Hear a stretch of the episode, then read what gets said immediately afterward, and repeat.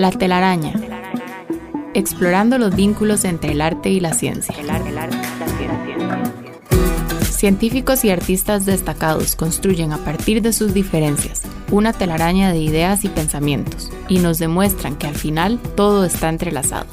Déjate atrapar por esta telaraña, conducida por Jürgen Ureña, producida por Emma Tristán. La telaraña, por Amplify Radio.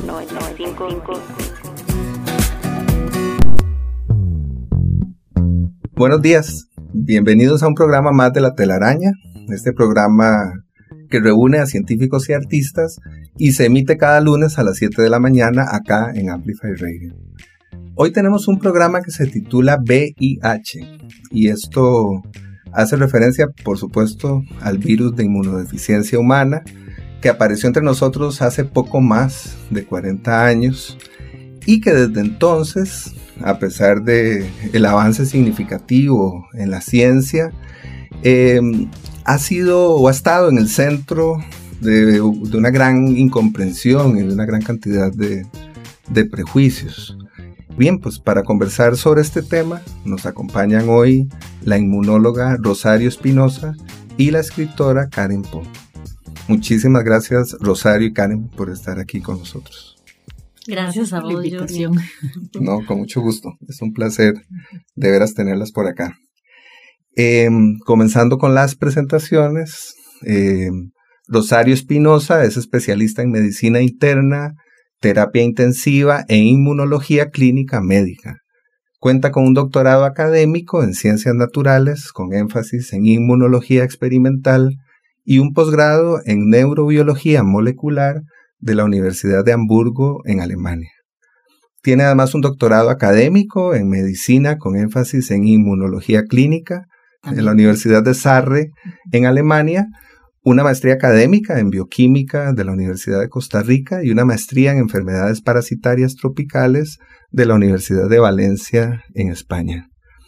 Actualmente, Rosario se desempeña como médico especialista en medicina interna e inmunología clínica en el Hospital Rafael Ángel Calderón Guardia y como profesora de grado y de posgrado e investigadora de la Escuela de Medicina de la Universidad de Costa Rica. Rosario, bienvenida otra vez. Eh, contanos, por favor, si es posible, hacerlo de manera breve, em, ¿de qué forma actúa el VIH en nuestro cuerpo y cuál es la diferencia entre VIH y SIDA? Sí, muchas gracias y para mí es un honor estar acá hoy con ustedes. este virus afecta principalmente un, contingente de células de nuestra inmunidad. La inmunidad es el órgano más complejo y más extenso que tenemos. Está compuesto por múltiples actores, tanto sustancias como células y también tejidos que hoy sabemos que forman parte ya de la inmunidad. En cuanto al VIH, va a afectar en primera instancia su célula predilecta, es un tipo de linfocitos, un tipo de estas células que tiene un marcador en su membrana que se llama CD4. Estas células son las que van a ser primeramente eh, afectadas por el virus. La infección no entra por ahí, ¿verdad? Va a afectar otras células en un inicio, pero posteriormente se establece en esas células. Ellas tienen un papel fundamental en lo que es eh, la estimulación posterior de producción de anticuerpos que van a defender contra virus y otras eh, condiciones y tienen otros papeles muy importantes en la inmunidad. Sin embargo, esa es, esa es como la célula predilecta donde va a vivir el virus eh, y a la cual eh, va a, eh, por diversos mecanismos, a eliminar y, esa, y, es, y por ahí empieza el problema, ¿verdad? Pero Ahora sabemos que el VIH también afecta otras vías de la inmunidad, ya sea en forma directa o indirecta, y también sabemos hoy por hoy que esta enfermedad lamentablemente sume a los pacientes en un estado crónico de inflamación y es esa inflamación crónica la que lleva a complicaciones más allá de la inmunidad, porque el VIH no solo afecta a las defensas, sino que también sabemos que esos pacientes están predispuestos a tener más complicaciones, otros tipos de enfermedades, por ejemplo, enfermedades autoinmunes, por ejemplo, también tienen un mayor riesgo de enfermedad cardiovascular y esto es por esas vías de inflamación que va a alterar. Entonces, en, el contexto amplio, podríamos estar diciendo que afecta eh, prácticamente todas las esferas de la inmunidad inmunidad y más allá de eso.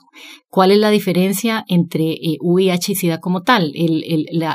los pacientes que son seropositivos son los que son portadores de la infección. Estos no necesariamente están desarrollando la enfermedad todavía. Puede ser que si no se diagnostican a tiempo vayan a evolucionar posteriormente a SIDA. El SIDA como tal es la enfermedad establecida por VIH, que tiene unas marcas particulares, que tiene unas características eh, esenciales y está definida eh, básicamente por el surgimiento de patrones infecciosos que son característicos del paciente con enfermedad em, eh, por VIH avanzada. Ese es el término que al menos en inmunología y en infectología preferimos utilizar ¿verdad? En vez de SIDA, ¿verdad? O AIDS, que ha sido muy, muy estigmatizante para los pacientes, ¿verdad? Y hablamos más bien en, en, en, en, esta, en la actualidad, habla, preferimos referirnos más bien a enfermedad avanzada por VIH. Mm. ¿Y por qué cuatro décadas después de su aparición no contamos todavía con una vacuna contra el VIH? Sí esa, esa es una excelente pregunta y ha sido obviamente el quebradero de cabeza de todos los inmunólogos y la gente que hemos trabajado con esta enfermedad. Em, el, el asunto es que el, el, este virus es muy elusivo, ¿verdad? Ha sido muy difícil diseñar una vacuna porque este, dentro de su genoma eh, tiene eh, se ejercen muchos cambios que em, hacen que el virus sea ampliamente mutagénico. O sea, él está mutando constantemente porque tiene una enzima que se llama la transcriptasa inversa, que es una enzima por naturaleza defectuosa. ¿verdad? Está induciendo cada cierto eh, número de reacciones un error dentro del eh, genoma del virus, dentro del material genético.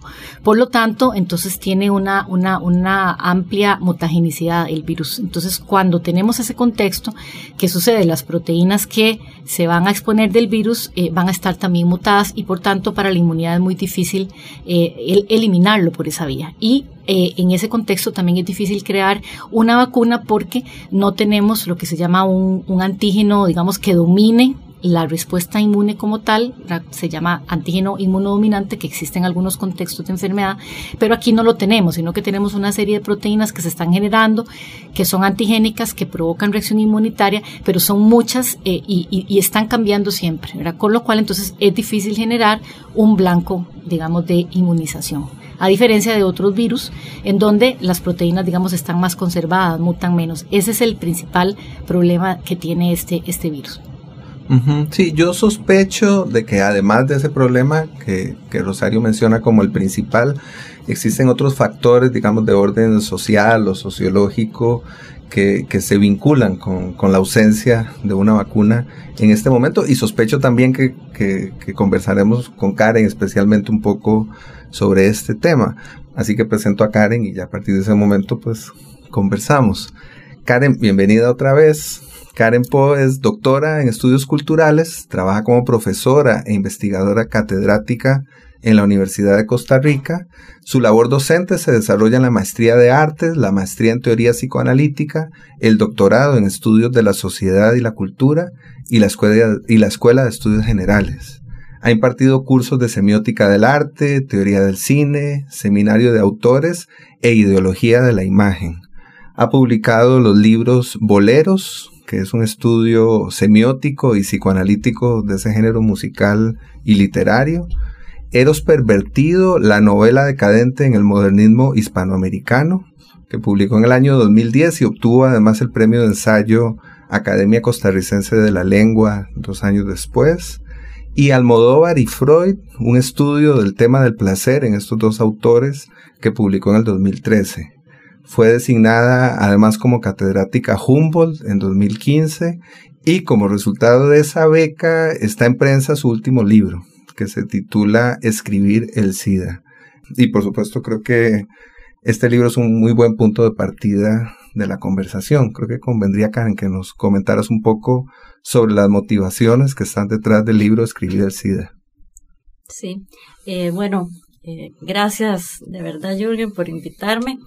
Este, este libro surge un poco por casualidad. A mí me, cayó en las manos una novela de un escritor francés, este, que murió eh, eh, por padecimientos asociados al VIH, este, que se llama eh, en español Al amigo que no me salvó la vida. Eh, una novela maravillosa donde él va describiendo todo su proceso eh, desde que tiene la enfermedad. Vos comentabas antes que quizás había otros asuntos de por qué no hay una vacuna. Eh, él en, en, ese libro y en el que escribe luego que se llama El protocolo compasivo, lo escribe un año después, en una carrera contra la muerte, ¿verdad? Es sumamente crítico ¿verdad? Con cómo en Francia se está manejando eso, porque se considera que es una enfermedad de homosexuales y de toxicómanos, ¿verdad? De hecho, a nivel literario cuesta mucho que las primeras mujeres empiecen a escribir sobre esa temática, ¿verdad? Estas dos novelas son autobiográficas y entonces sale la convocatoria de, de esta beca Humboldt y una de sus características, eh, en honor a Humboldt, ¿verdad? Es que, tiene que tenía que ser una investigación interdisciplinaria o transdisciplinaria. Y entonces yo pensé que interesante trabajar cómo la literatura, digamos, acoge en su escritura el discurso de la medicina, ¿verdad? Entonces yo hice un proyecto que armé como teniendo esas dos vertientes y pues empecé a hacer un recorrido eh, para ver qué se había escrito en América Latina, ¿verdad? Los franceses tienen ya mucha crítica y los españoles y los alemanes, entonces a mí me interesaba ubicarlo en América Latina.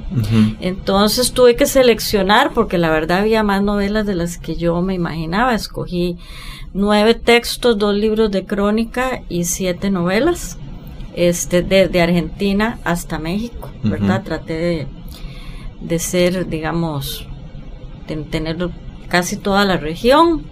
Y la verdad que me deparó grandes sorpresas. Pero digamos, la historia es esa. Yo comencé en realidad por, por, por lo que había leído en esas dos novelas de este escritor francés. Que es eh, Hervé Guibert, ¿no? Hervé Guibert. Sí. Eh, yo creo que, que, sería muy interesante, tomando un poco al vuelo el, el subtítulo de tu libro, enfermedad, duelo y estrategias de resistencia. Pensar un poco en las, en las estrategias de resistencia frente al SIDA, tanto en la literatura como en el ámbito imaginario. ¿Cuáles son, qué, qué, qué, ubican ustedes en ese sentido en sus respectivos ámbitos profesionales? Bueno, todas las novelas no son iguales, hay diferencias notables y yo creo que eso tiene que ver con dos factores. Uno, el hecho de que sean textos autobiográficos y que la persona haya vivido en carne propia la, la enfermedad, ¿verdad? Hay de hecho dos novelas eh, publicadas este, en América Latina de autor cubano, Antes que anochezca, este, y Pájaros de la Playa. Eh, la segunda de Severo Sarduy y la otra de Reinaldo Arenas. De Reinaldo Arenas. Este, son novelas autobiográficas publicadas póstumamente. eh, y digamos, este factor autobiográfico pues marca una posición, ¿verdad? Mucha furia en el caso de Arenas, ¿verdad? Con, con los hospitales, con Fidel Castro. Este, luego hay novelas que son ficción, como la de José Ricardo Chávez, ah, que es una excelente novela costarricense, paisaje con tumbas pintadas en rosa. Y aquí hay toda una estrategia de resistencia, pero más desde lo colectivo, de las redes sociales, digamos que los enfermos eh, logran obtener a partir de las familias, este, mucho, mucha crítica, digamos, a la actitud del ministro de Salud del momento, eh, a, a las redadas que se comenzaron a hacer en los bares gays, cómo, digamos, la comunidad LGTB pierde totalmente la noche y la noche josefina y la ciudad se pierde debido a, a estas redadas, ¿verdad? Y a la criminalización que se hace de, de las personas infectadas o no, ¿verdad? Bastaba con ser travesti o ser homosexual para ya ser agredido y, y limitado en, en sus libertades. Este, y luego, un libro de crónicas, Loco Afán, este, de Pedro Lemebel, un escritor chileno, que él trabaja desde el humor. Entonces su estrategia de resistencia, a pesar de que el tema es muy duro, ¿verdad? Porque sus personajes son todos travestis de clase baja, en, en, la ciudad de Santiago. Este, sin embargo, es una novela también muy crítica con los poderes, con la dictadura.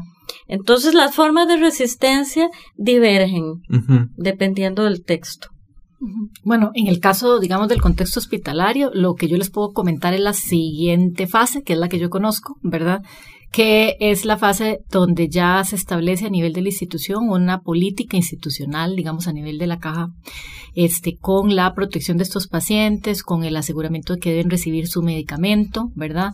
Eh, la caja eh, fue visionaria, ¿verdad? A partir de los años 90, con el establecimiento de las clínicas de VIH, en las cuales eh, se reunía un grupo multidisciplinario de especialistas que no solamente atendían la enfermedad como tal, ¿verdad? Sino que daban soporte terapéutico eh, al paciente en otros aspectos y también a su familia, ¿verdad? Entonces, actualmente, este, esas clínicas están compuestas también por participantes de otras áreas de salud, no necesariamente, o sea, todos son médicos, sino que también se incluyen a los psicólogos que son una parte fundamental, digamos, del abordaje inicial para la comunicación de la, em, de la noticia al paciente y a su familia, en el caso de que el paciente lo quiera compartir con su familia, ¿verdad? Y también la parte de trabajo social. Al escucharlas, tengo la impresión de que podríamos hacer así un boceto muy rápido de la historia del VIH eh, planteando una diferencia entre las dos últimas décadas del siglo XX y las dos primeras del siglo XXI. Hay una, una especie de línea divisoria que más o menos coincide en el con 96, el cambio de, Es en el 96 con el avance con las triterapias en el Congreso sobre SIDA en Vancouver. Y de hecho, la gente que ha escrito sobre literatura seropositiva, una eh, estudiosa peruana, Lina Meruane, puso ese, ese nombre, el corpus seropositivo. A partir del 96 las novelas cambian, Ese es ¿verdad? El Porque ya el VIH no es una enfermedad terminal, sino que ya comienza a ser una enfermedad eh, que se puede tratar, ¿verdad? Sí, en, en, las novelas hay mucho esto que, que decía la doctora, eh, que tenían que pasarse el día tomando pastillas, ¿verdad? Eh, y entonces son diarios a veces, diarios íntimos de cómo la vida depende de la toma de las pastillas, pero sí fue un cambio notable que además abrió otra problemática que es la de cómo conseguir pareja, por ejemplo, ah, ¿verdad? Una persona infectada con VIH, este, como, como las rechazan, ¿verdad? Los, los compañeros tanto amorosos como sexuales. Es otra problemática que se abre a partir de ese momento. Sí, y todo eso ha entrañado nuevos retos terapéuticos también, porque todo eso tiene que ser abordado también desde la salud, ¿verdad? La búsqueda de pareja, el tener una vida sexual estable, el poder inclusive adoptar niños siendo seropositivo, ¿verdad? Todo eso eh, ha, ha venido a revolucionar ¿verdad? Lo que es el, el, el, entendimiento de una enfermedad, como, como, como, ver, ver, al individuo como, como un todo multidimensional, ¿verdad? No solamente como algo que tiene que ser tratado, ¿verdad? Entonces, en ese aspecto, por eso insisto en el punto de que esta enfermedad, es cierto, trajo mucha mortalidad, es una pandemia, porque no, no la hemos podido frenar, ¿verdad? Y va a ser imposible mientras no tengamos una, una vacuna efectiva. Eh, pero eh, la, la conciencia sobre la enfermedad se ha mejorado, ¿verdad? El, y el abordaje de los aspectos de los pacientes y ha servido como ejemplo para abordar otras muchas patologías, ¿verdad? En el sentido de que un paciente de este tipo no puede ser manejado solamente por una, o no debería ser manejado solamente por una persona, por un médico, ¿verdad? Sino que necesita un enfoque integral. Y yo tengo la impresión de que la conciencia de que es una pandemia tampoco es tan extendida, tampoco eso que acabas de decir es de dominio público y se dice tan abiertamente y tan claramente. Lo fue en los ochentas. Probablemente los que somos mayorcitos sí lo vivimos y fue, a nosotros nos cambió la sexualidad, ¿verdad? Uno tenía miedo. Sí, pues sí. Bien, bueno, creo que vamos a dejar de momento acá las ideas. Creo que ya comenzamos ahora sí a generar una serie de, de, puntos de contacto eh, a partir de los saberes de nuestras invitadas. Vamos a hacer acá una pausa y ya regresamos. La telaraña en Amplify Radio 955. Vínculo y tejido. Arte, ciencia, trampa. Los hilos que conectan la vida de nuestros invitados construyen la telaraña. En Amplify Radio 955. Hola otra vez, estamos en la telaraña, hoy en compañía de la inmunóloga Rosario Espinosa y la escritora Karen Po, Y estamos hablando sobre VIH o VIH. Ahora creo que vamos a hablar un poco sobre esas dos formas a las que creo que generalmente nos referimos eh, cuando hablamos del virus. Eh, Rosario nos propuso escuchar un tema musical, le hicimos la solicitud, como hacemos generalmente con nuestros invitados, de la banda británica Bronsky Beat. Y es una canción que se titula Small Town Boy. Vamos a escucharla y al regreso la comentamos.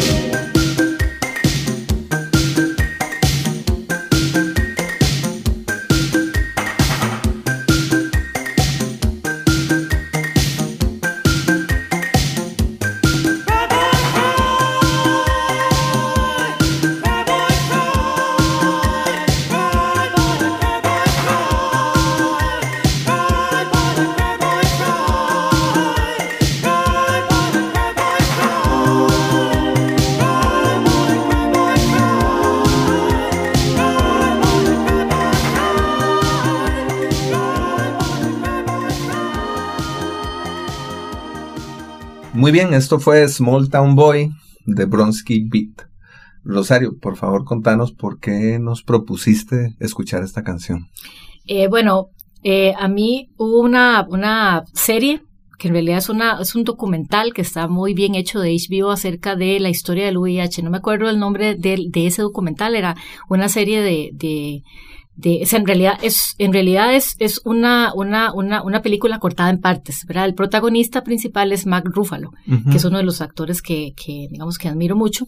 Entonces, este, el tema eh, de esa, de, durante toda, durante toda esta, esta miniserie de HBO, eh, pasan esa, esa canción, ¿verdad? Y de hecho que eh, es una de las que, con las que inicia, digamos, la película y narra la historia casualmente de los primeros casos en Estados Unidos cuando posteriormente también ya se generalizó la pandemia, ya se extendió, eh, y em, todos los condicionamientos legales que es, a los que esos pacientes se vieron, digamos, cómo, cómo se vieron ellos afectados, eh, digamos, en su humanidad, ¿verdad? No había quien los defendiera, ¿verdad? Y Mark Ruffalo era uno de los abogados que estaba, digamos, en un, en un mini equipo que estaba tratando de eh, luchar por los derechos de ellos, ¿verdad? Porque como, como bien se, se, se dijo anteriormente en, en esta discusión, eh, al cuando, cuando surgió esta enfermedad, eh, se, dijo, bueno, es la enfermedad de los homosexuales, ¿verdad? Incluso se vio como una punición para prácticas eh, sexuales de ese tipo.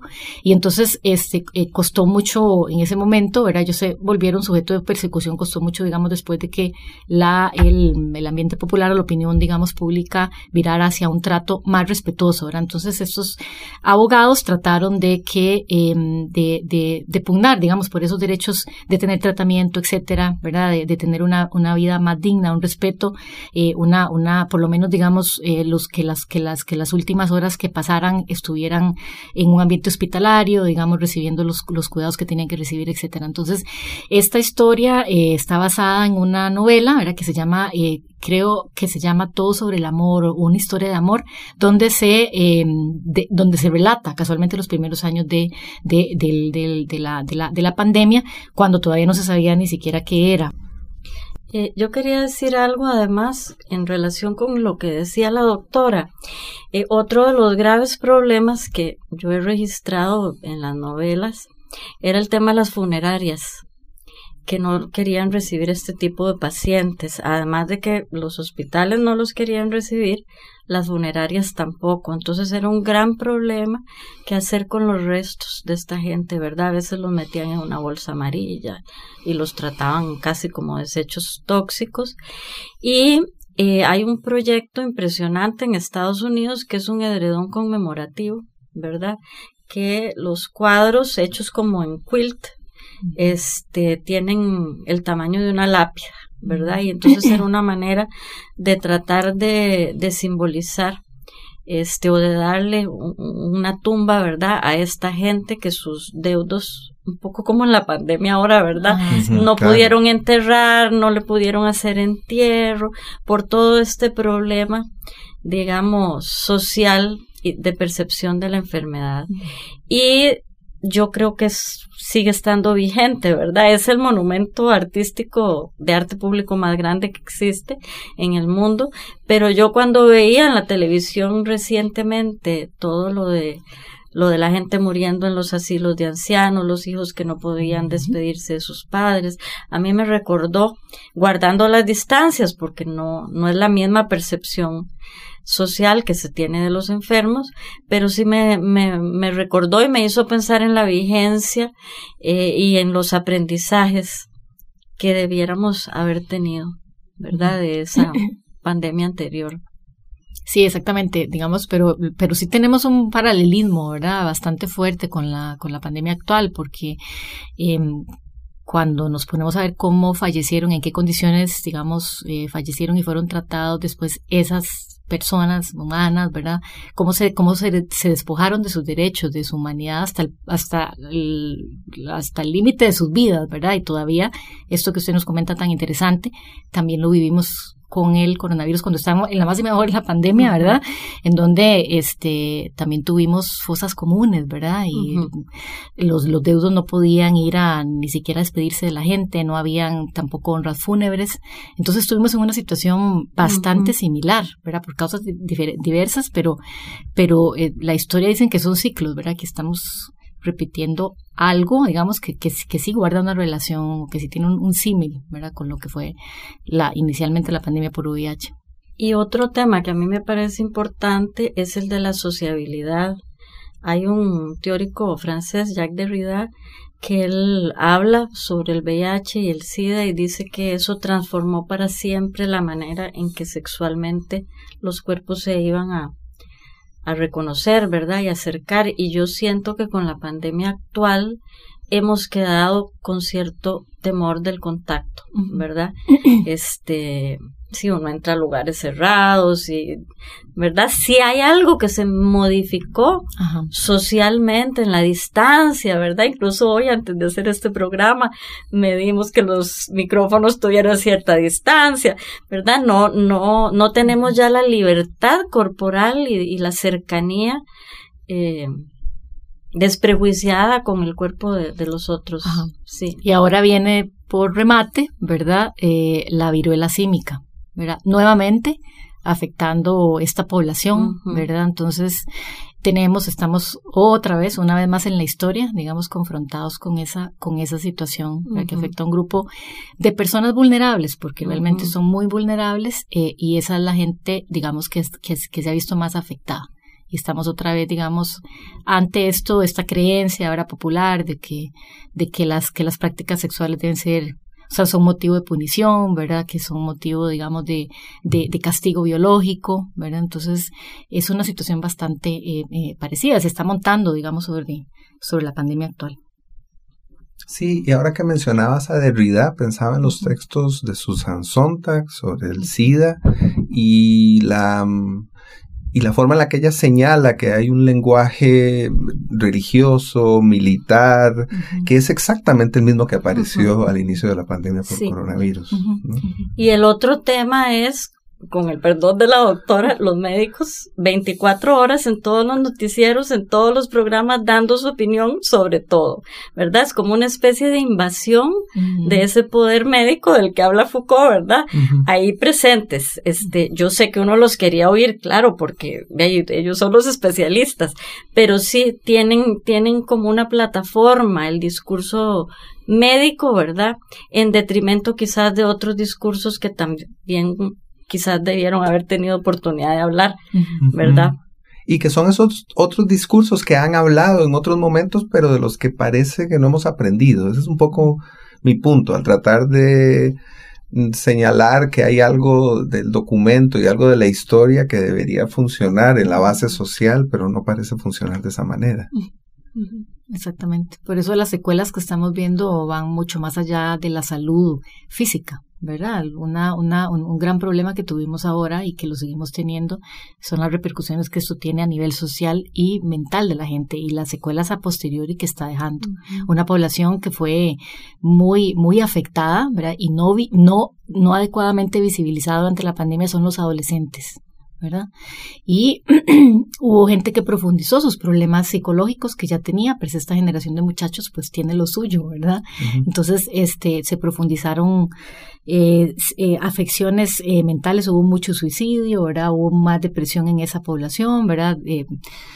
suspensión de estudios, etcétera. Entonces ahí yo sí concuerdo con que es cierto que una, una parte es el discurso médico, pero otras cosas tenían que haberse también atendido. Y estamos viendo por eso ahora más secuelas que ya no, no tienen que ver con la salud como tal, pero que sí la van a afectar, ¿verdad? Secundariamente. Muy bien, bueno, me parece de veras eh, fascinante cómo poner sobre la mesa un tema como el VIH nos hace hablar sobre la pandemia del coronavirus y cómo comenzamos a encontrar estas relaciones que, que, son tan importantes. Con esa idea creo que nos quedamos de momento. Vamos a hacer aquí una pausa y ya regresamos. La telaraña en Amplify Radio. La telaraña. Científicos, artistas, humanos, descubriendo lo que nos separa, lo que nos une. La telaraña en Amplify Radio 955. Hola otra vez, estamos en la telaraña, felizmente atrapados en compañía de Karen Poe, escritora, y Rosario Espinosa, inmunóloga. Hemos estado hablando sobre VIH, cosa que nos ha permitido hablar un poco también sobre la pandemia reciente o actual, no sé muy bien cómo decirlo, por coronavirus y sobre las lecciones que no aprendemos. Y hace unos minutos escuchamos a la banda británica Bronsky Beat eh, por sugerencia de Rosario y ahora Karen nos propone escuchar Tallabón del músico senegalés Ismael Lo. Vamos a escucharlo.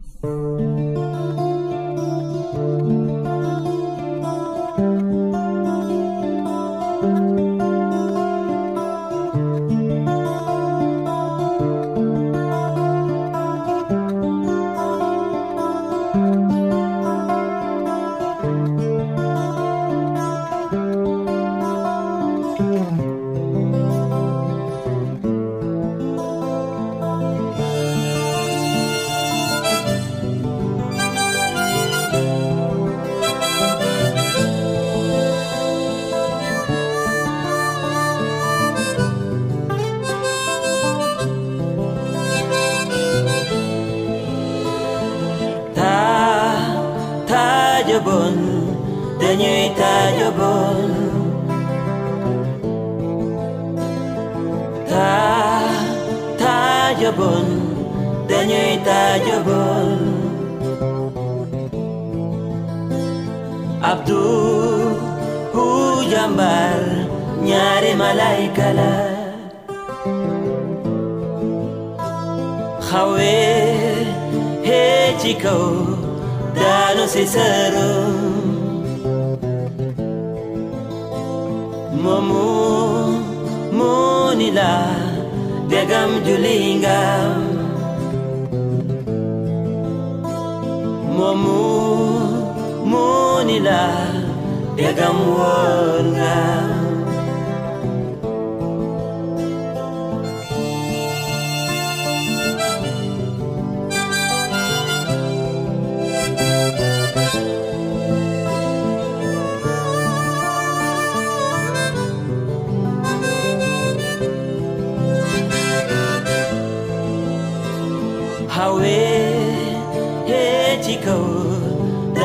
sincère.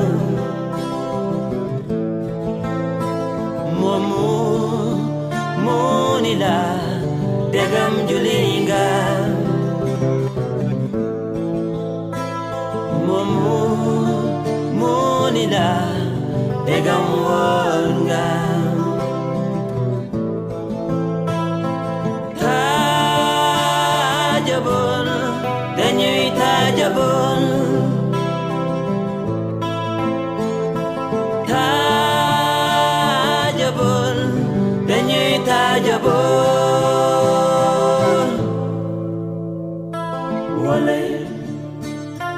Olé, olé,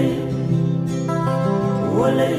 Abdou Jambar ñaari balay kala ci kaw lay joge. Daanu si sëru muni la degam juli nga muni la degam wóor nga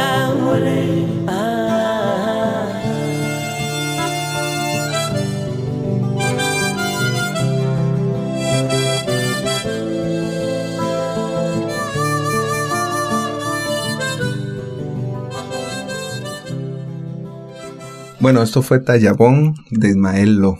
Contanos, por favor, Karen, por qué nos propusiste escuchar esta canción. Vieras, Jürgen, que desde el momento en que me dijiste que, que propusiera una pieza, inmediatamente pensé en esta. No tuve la menor duda. Este es el leitmotiv que utiliza Pedro Almodóvar en la película Todo sobre mi madre, que es una película sobre el duelo, diría yo, por la muerte de un hijo, pero no solo eso.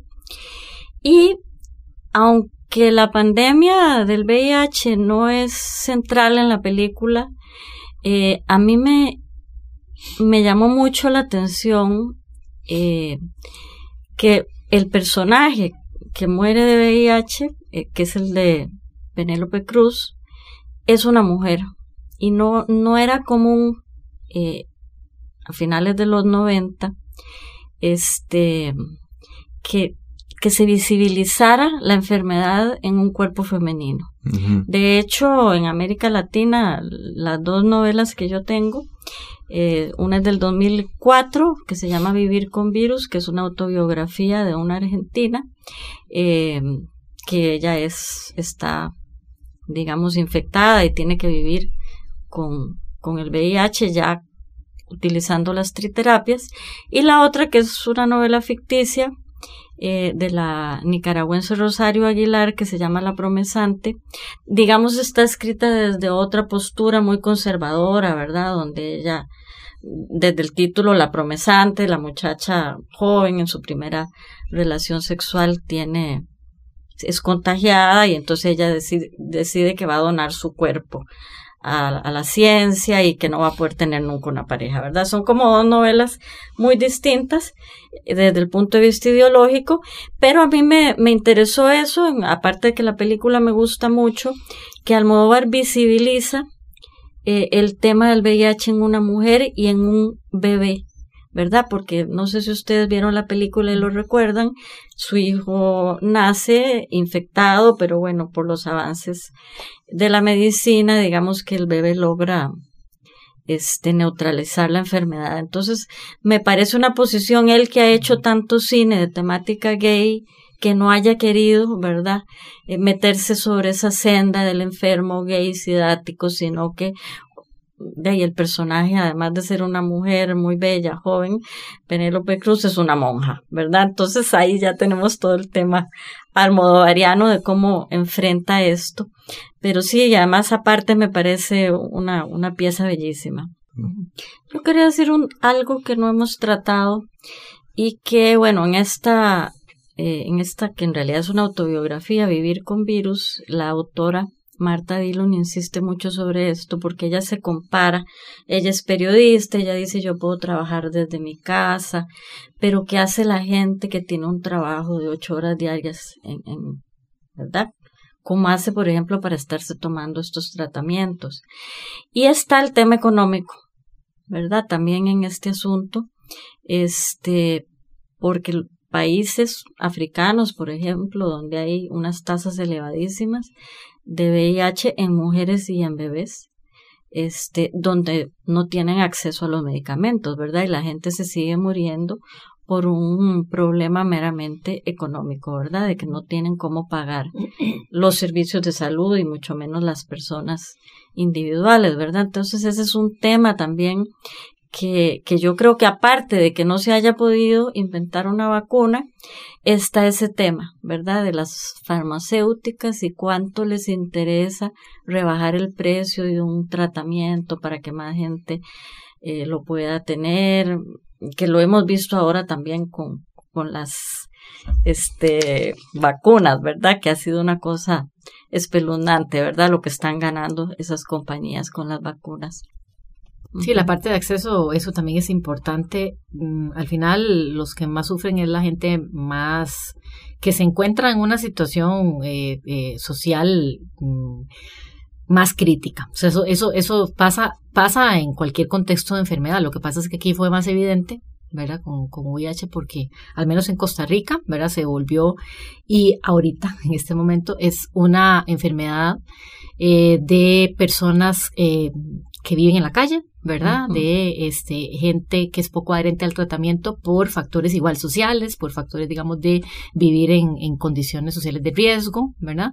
Y este hemos caído en otra en, otra polarización. El, estigma persiste, pero ya en otro contexto, ya es el contexto, digamos, de el que no se adhiere al tratamiento o la persona, digamos, que no tiene las condiciones, eh, ya sea psicológicas o, o, de apoyo social para continuar el tratamiento como debe ser, es, la persona que se afecta y fallece. Entonces, este, y lo estamos viendo en esos sustratos de la sociedad, Por lo tanto, eh, sigue siendo una marca. Entonces, definitivamente lo que se dice acá es que el paciente en Costa Rica que no eh, que no se trata por, por, por su enfermedad es porque no quiere. Lo que pasa es que sí, eso en el contexto es, es difícil siempre afirmarlo. O sea, porque hay pacientes que definitivamente no han tenido el abordaje adecuado, ¿verdad? No han tenido el apoyo este, y no cuentan con los elementos sociales y los elementos de, de sustento, digamos, de esas decisiones de terapia que deberían y por eso entonces mm, caen, digamos, y fallecen. Esos son los que al final fallecen. Aquí tenemos una mortalidad muy bajita, afortunadamente,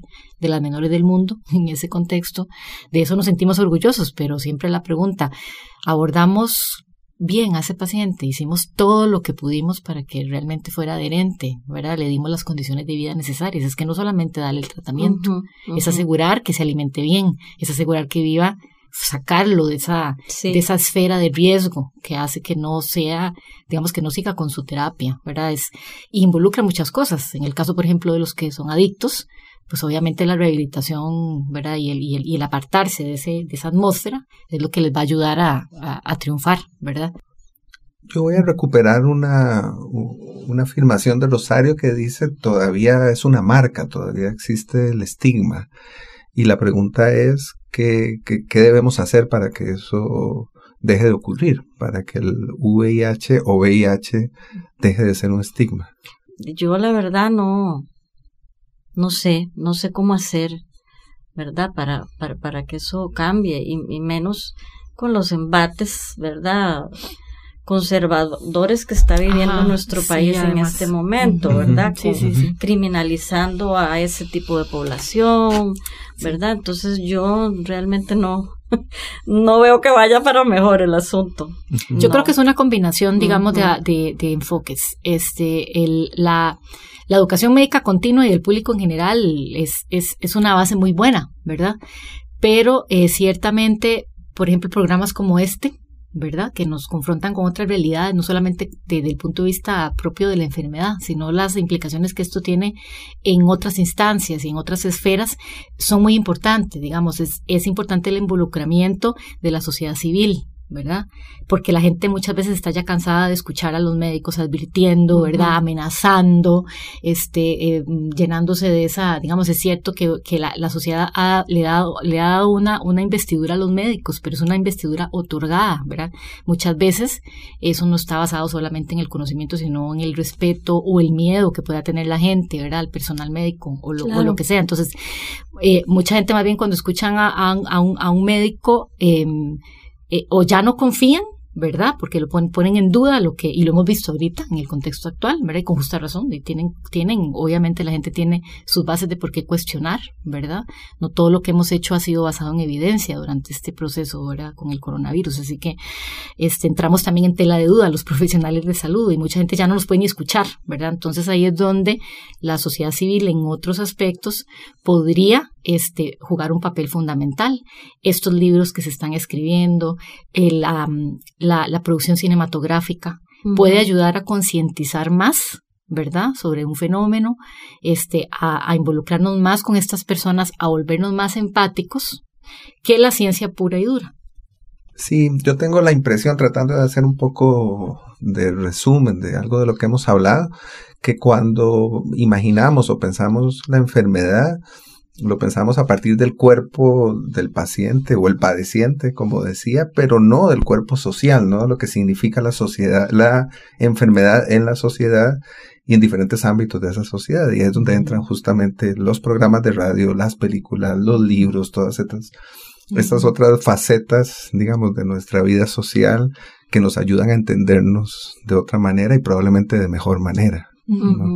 Sí, el, asunto es que no están articuladas, Jürgen. Más bien, digamos, en este programa estás tratando casualmente de, de unir esos, esos detalles para ver, digamos, porque, porque sí, Mm, son, se están haciendo, pero individualmente, ¿verdad? No están conectadas eh, unas, unas con otras, ¿verdad? Y, muchas veces nos quedamos solo en el, en el ámbito científico y esto va muchísimo más allá que eso. Claro. Bueno, la telaraña conecta, la telaraña es eso, conecta un punto con otro. Muchas gracias. Yo, yo me voy a quedar con ese elogio al programa, voy a, voy a hacer aquí una pausa para quedar en este punto alto de la conversación y ya vamos a regresar dentro de unos minutos.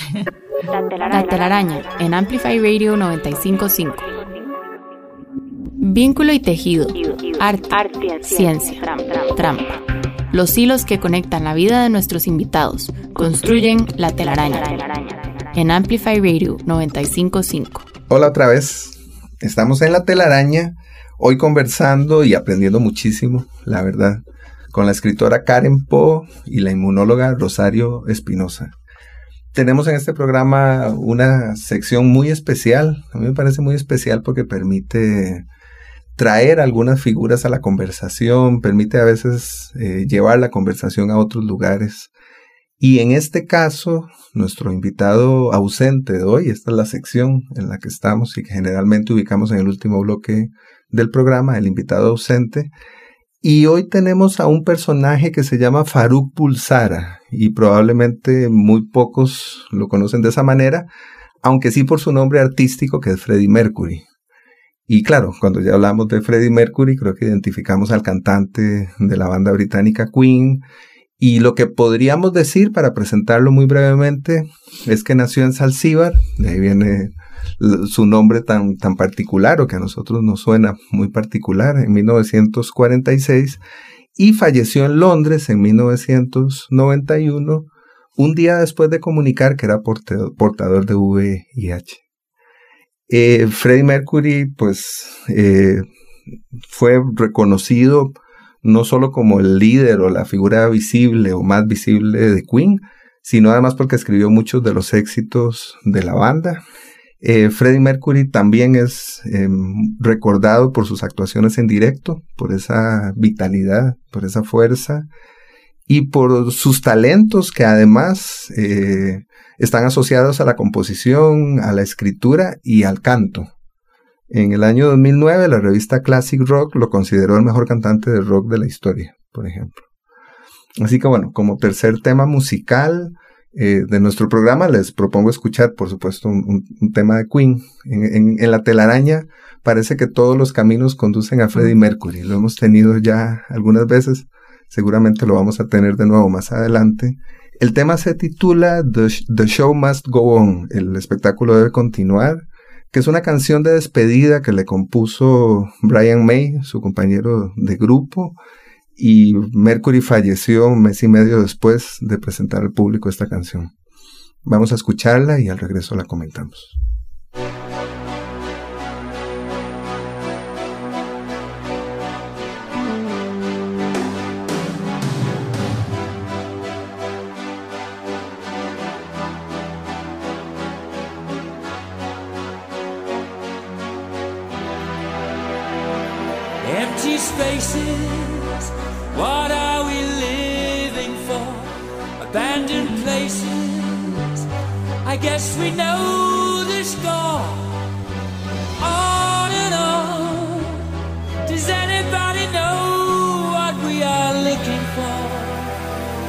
Another hero, another mindless crime behind the curtain in the past.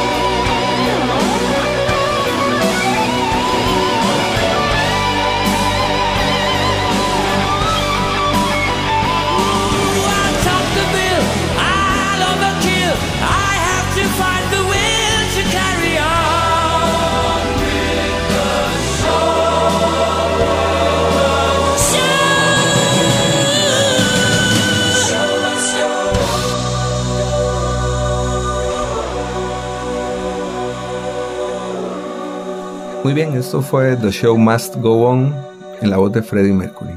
¿Qué, piensan o, o, qué sienten? Podríamos preguntar. Bueno, eh, yo creo que pasa muy bien con el final del programa, ¿verdad? Porque también eso nos abre las perspectivas de qué sigue, ¿verdad? O sea, sí, el show continúa, ¿verdad? Esto, esto sigue, la investigación en el área de VIH continúa, por suerte, ¿verdad? Este, por, no solo por el hecho que es una, una, una enfermedad bastante interesante, ¿verdad? O sea, desde el punto de vista inmunológico, eh, tiene mucho, mucho todavía que no se ha descubierto, ¿verdad? Pero también por el afán eh, de los gobiernos eh, de crear una estrategia que realmente llegue a ser curativa, a lo cual no hemos podido todavía acceder. Entonces, ahora, gracias al auge de nuevas técnicas a nivel de laboratorio, de, de, medicina molecular, tenemos esperanzas nuevas para el tratamiento de estos de estos pacientes, ¿verdad? Inclusive se habla de terapias que tienen que ver con eh, modificaciones a nivel de genes, ¿verdad? Dado que no hemos podido todavía este, co concebir esa ansiada vacuna, ¿verdad? Que ha costado muchos esfuerzos, se han invertido muchísimo dinero, ¿verdad? En muchas empresas en esto, eh, como parte de un esfuerzo eh, mundial prioritario, pero porque esta enfermedad sí, afortunadamente sigue siendo una prioridad, este, combatirla y llegar a algún tratamiento, pero ahora, gracias al advenimiento de nuevas técnicas, eh, eventualmente podemos estar en el futuro eh, teniendo humanos que no sean infectables con VIH. ¿verdad? Eh, ya hubo un caso eh, a, en, China, obviamente un experimento realizado en condiciones no adecuadas, pero eh, ya existen un par de gemelas, ¿verdad? Que eh, no son infectables por VIH. Se hizo una edición genética, ¿verdad? Del receptor de VIH en las células de estas niñas y entonces eh, no son infectables por la, por el virus. Entonces, obviamente esto creó un gran debate en todas las eh, esferas de la bioética, en investigación y todo lo que suscitó, pero este sí es una, sí es una evidencia de que, de que puede ser factible. ¿verdad? Ya existe también un antecedente de un paciente que fue trasplantado, este, un paciente con VIH que tenía un linfoma y fue trasplantado con eh, células hematopoyéticas de las células madre de una persona que tenía una mutación en un receptor para VIH. Entonces, él, la, esta, este, este paciente tuvo la fortuna de recibir ese, ese, ese trasplante y entonces el VIH que quedó en ese individuo no, no, no, no, le fue más posible al virus infectar a las células nuevas. Entonces, esas son, son cosas que nos dan esperanza. ¿verdad? Pero ya estamos hablando de terapias que son altamente costosas y que no podrían aplicarse en, en, el masivo, no son visualizables para aplicar en el masivo de la población. Entonces volvemos al mismo tema del acceso, de que este, van a ser terapias eventualmente para, eh, para personas muy afortunadas, ¿verdad? Y no para uh -huh. la población que es meta en este momento, ¿verdad? que es la gente que está más desprotegida. Sí. Bueno, yo tendría quizás un, un acercamiento distinto a, a, la pregunta que lanzó Jürgen. Eh, me parece que esa pieza musical tiene algo de querer preservar la memoria de un ser que ha muerto y eso a mí me parece muy importante. Este, ya lo comentamos anteriormente en el en el programa, ¿verdad? De, de que a veces en el en el combate día a día con, con un padecimiento, con una enfermedad, pues a veces las condiciones son terribles y Freddie Mercury, pues, que murió en el 91, creo, ¿verdad? Todavía, este, era una época compleja en ese sentido. Y yo sí quisiera retomar eh, algunos comentarios de las crónicas de Pedro Lemebel en Loco Afán, Crónicas del Sidario, donde él eh, hace un paralelismo entre la loca chilena, ¿verdad? De clase baja, que nadie le va a hacer una canción, que Liz Taylor no va a vender un collar para luchar por ella, ¿verdad? Y entonces hacer quizás esa, esa cuñita, ¿verdad? Que, que no es lo mismo todo, todo lo que se tejió, digamos, alrededor de Rock Hudson o de Freddie Mercury o de la gente famosa que el, tipo de muerte, ¿verdad? Y de, y de, padecimiento de la enfermedad que puede haber tenido una, una travesti en una calle en, en la ciudad de Santiago, ¿verdad? Entonces, quizás insistir en eso, que quizás esas pobres nadie les hizo una canción. Sí, creo que eso señala también la necesidad de desarrollar una cultura compasiva, de entender que, que es necesario proteger a los desprotegidos, ¿no? Que, que- que es necesario para generar una, una sociedad un, un poquito más justa o en alguna medida mejor. ¿no? Creo que esa es una, una clave importante de, de, de mucho de lo que ya hemos comentado acá, o una de las conclusiones a las que podríamos llegar. ¿no? Al final es una cuestión de responsabilidad social que tenemos todos nosotros, ¿verdad? Y no solamente los, los gobiernos, ¿verdad? Sino, sino nosotros como sociedad, que el compromiso que tenemos de protegernos a unos a otros, ¿verdad? Y velar porque, porque todos estemos bien. Bueno, pues yo en este momento solamente quiero agradecerles por estar acá, por compartir sus ideas y sus conocimientos con nosotros.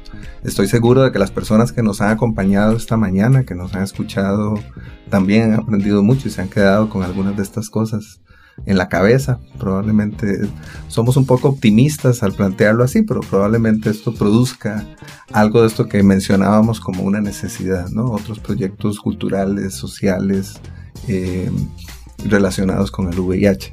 Muchísimas gracias, Rosario. Muchas gracias, Karen, por estar esta mañana con nosotros. Gracias a ustedes. Gracias a vos, Jürgen. Y muchas gracias también a, Daniel Ortuño, que nos acompañó desde la cabina de grabación. Mi nombre es Jürgen Ureña quisiera decirles que los espero el próximo lunes a las 7 de la mañana con otro episodio de La Telaraña, el programa de conversaciones que reúne a científicos y artistas acá en Amplify Radio. Hasta pronto, buen día.